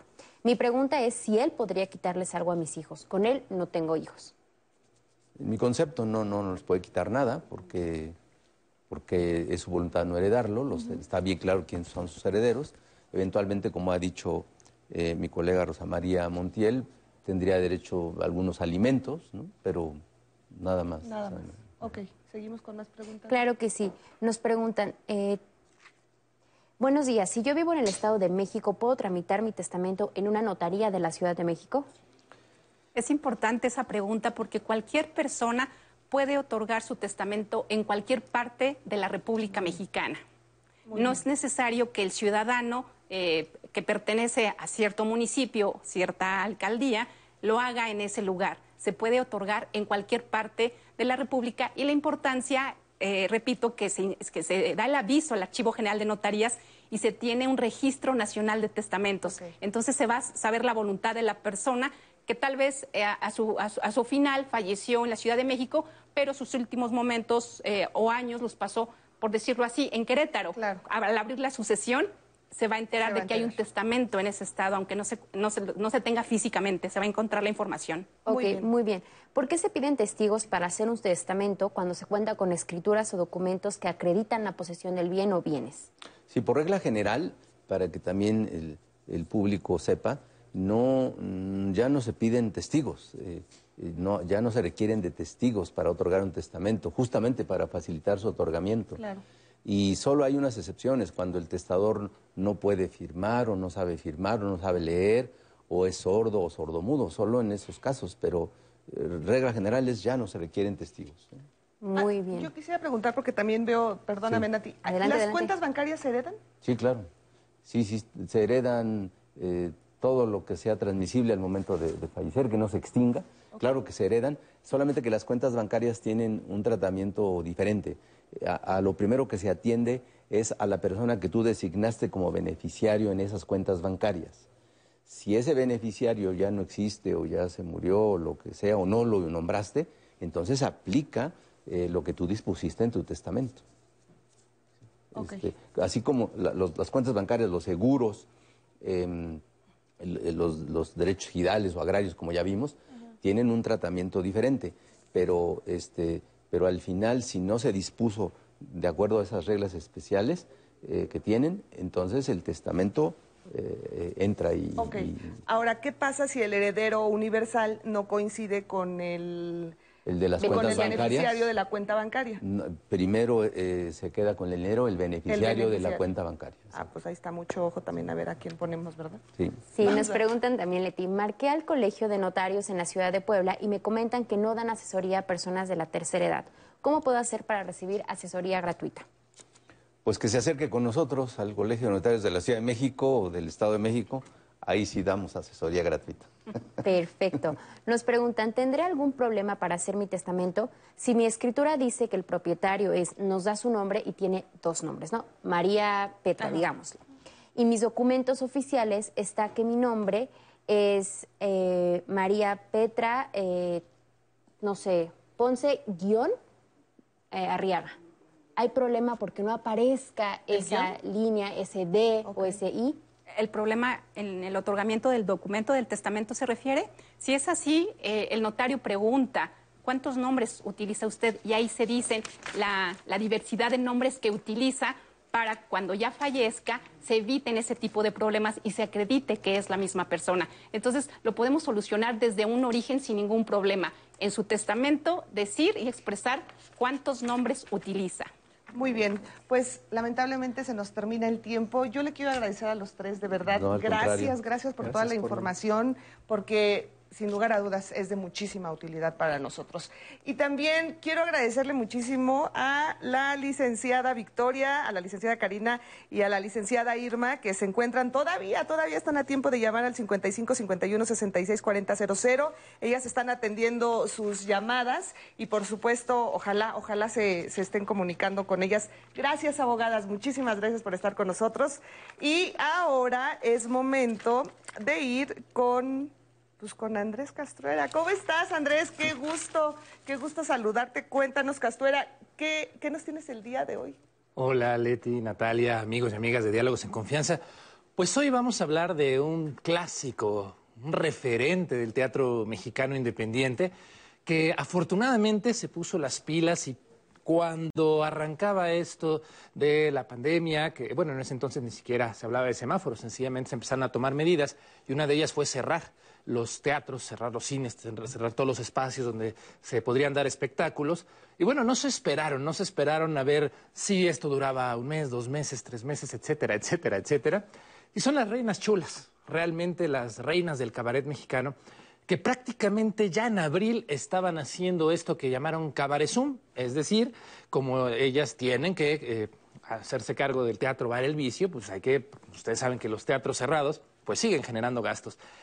Y la verdad celebro, celebro esta decisión porque además han estado más productivas, me atrevo a decirlo, que en todos los otros años que esto era presencial. Se pusieron a producir prácticamente una obra por mes.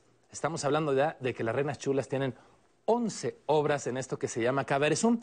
Y han decidido que para que la gente no se quede sin ver lo que ya hicieron, abrieron esto de lo que vamos a hablar hoy que se llama Cabaret a la carta, que es esto que se llama muy popularmente Video on Demand, donde ustedes pueden ver cinco espectáculos cada mes de las Reinas Chulas y la verdad es que los costos son casi accesibles para todo el público. Así que acompáñenme a ver estos fragmentos de lo que pueden ver en Cabaret a la carta y regresamos para hablar más un poquito de estas puestas en escena. Mujeres, tenéis que prestar atención porque el asalto que vamos a llevar a cabo es muy difícil. Nos entrenamos durante meses poniendo el alma y el cuerpo en aprender distintas herramientas y disciplinas.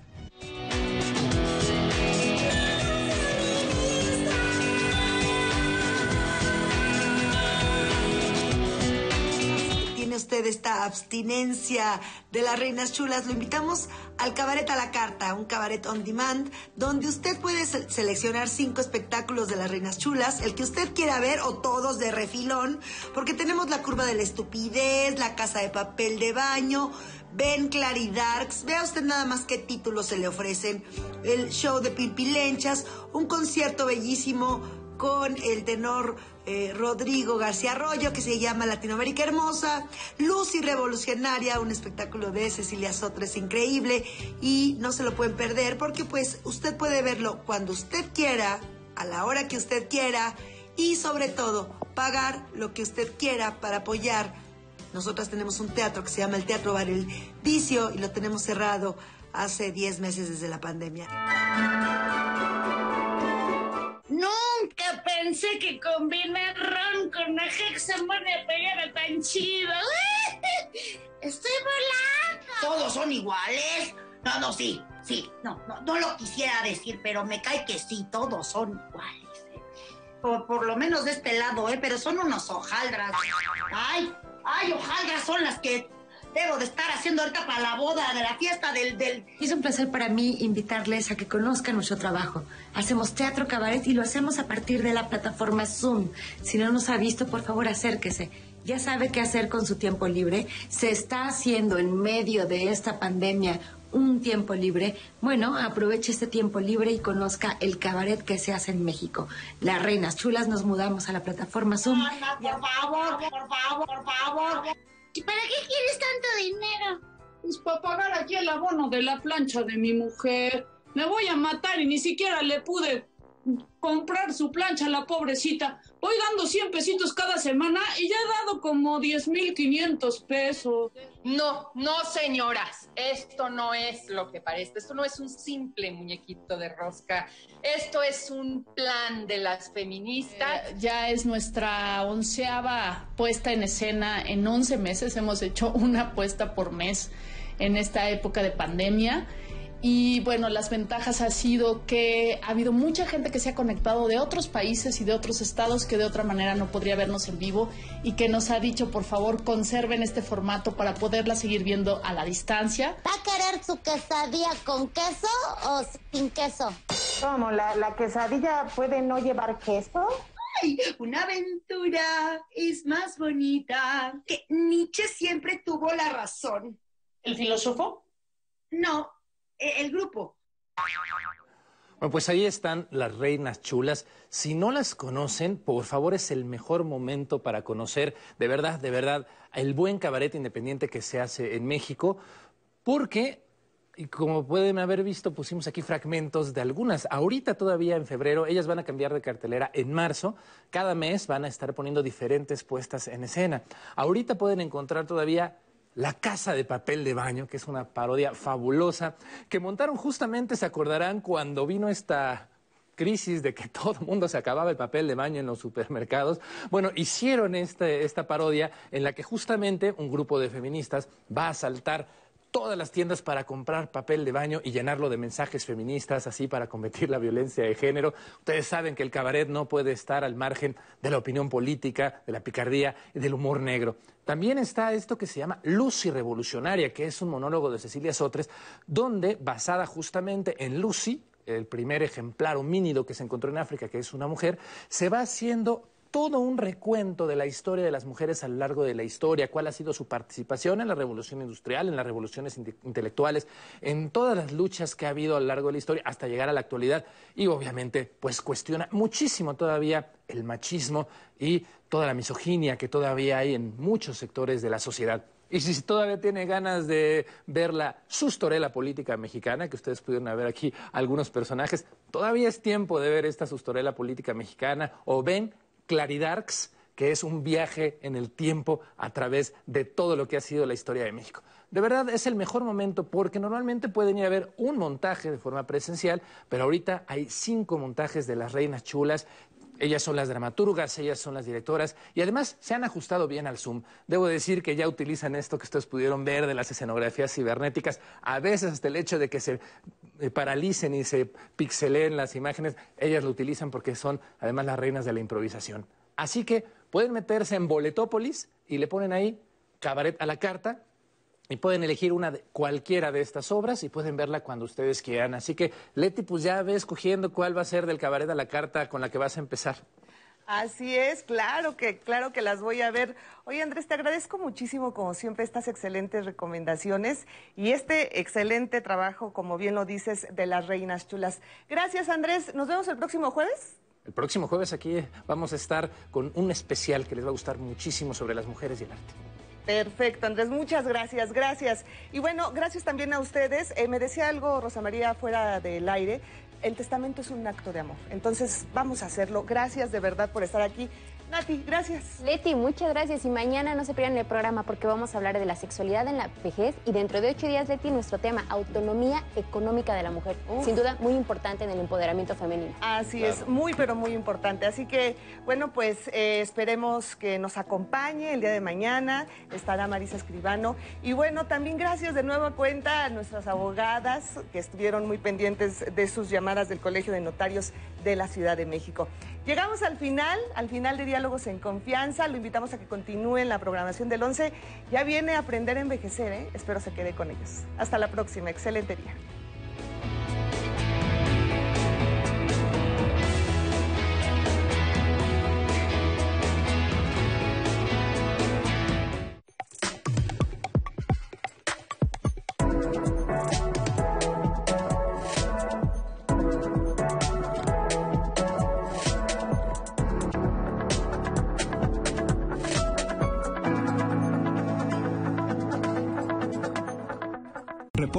Repórtala al 01800 7028 770 en nuestras redes sociales o en la aplicación móvil FGJ disponible de manera gratuita. Estado de México. En el PES cabemos todos. En este 2021 demostremos que otra política es posible. La política de la paz, reconciliación y la solidaridad. En nuestra casa que es la casa de todas y todos los mexicanos, entendemos las carencias y sabemos de las dificultades económicas que todos tenemos. Por eso queremos ser solidarios. En el PES creemos que el transporte debe de ser gratuito para los estudiantes de todo México. Partido Encuentro Solidario, la casa de todos. Lunes a domingo, 11 Noticias te ofrece sus espacios. De la mañana hasta el anochecer tenemos información confiable. Cada hora te llevamos los últimos acontecimientos. Con el sello que nos distingue. Somos Prestigio Informativo. En los momentos más difíciles, los priistas mexiquenses no nos prestamos a la grilla ni a la confrontación. Apostamos por la unidad nacional y por hacer equipo con quien quiera arrimar el hombro para salir adelante. Porque para nosotros, lo más importante es superar la emergencia sanitaria y sus repercusiones económicas en beneficio de las familias mexiquenses. Así lo seguiremos haciendo porque nuestra lucha es por ti. Somos la fuerza de la gente que lucha para salir adelante en estos tiempos difíciles. Vamos con todo. PRI Estado de México. A los partidos nos toca hacer campaña con responsabilidad y respeto por las normas sanitarias. A los medios nos toca difundir información veraz. Y aquí detrás de nosotros tenemos a... A quienes votamos nos toca analizar y comparar las propuestas. Junto con nuestro INE nos toca organizar y vigilar las elecciones. Y a ti te toca salir a votar, cuidándote y cuidando de todas y todos. Las elecciones las hacemos todas y todos. Este 6 de junio el voto sale y vale. INE. Cuando llegó la hora de luchar por la libertad y hacer que México siguiera adelante, ninguna de ellas, ninguno de ellos se echó para atrás. Con las medidas sanitarias pertinentes, sal y elige a quienes ocuparán los más de 21.000 cargos de elección popular.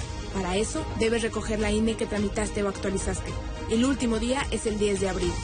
No lo dejes para el último. Si no la recoges, no podrás votar en las elecciones más grandes de la historia. El 6 de junio, el voto sale y vale. INE.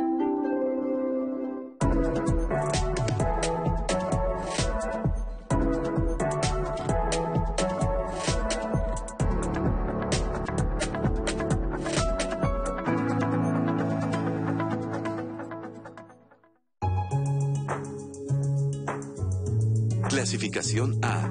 Contenido apto para todo público.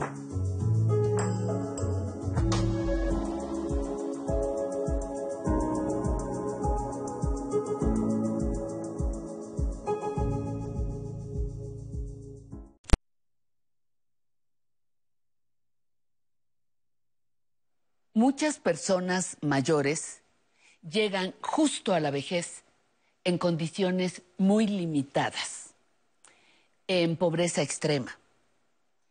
Ellas también requieren de nuestra atención y de la aplicación de programas que les proteja y les brinde servicios fundamentales. Aquí estamos, en aprender a envejecer, ocupándonos de los temas que importan.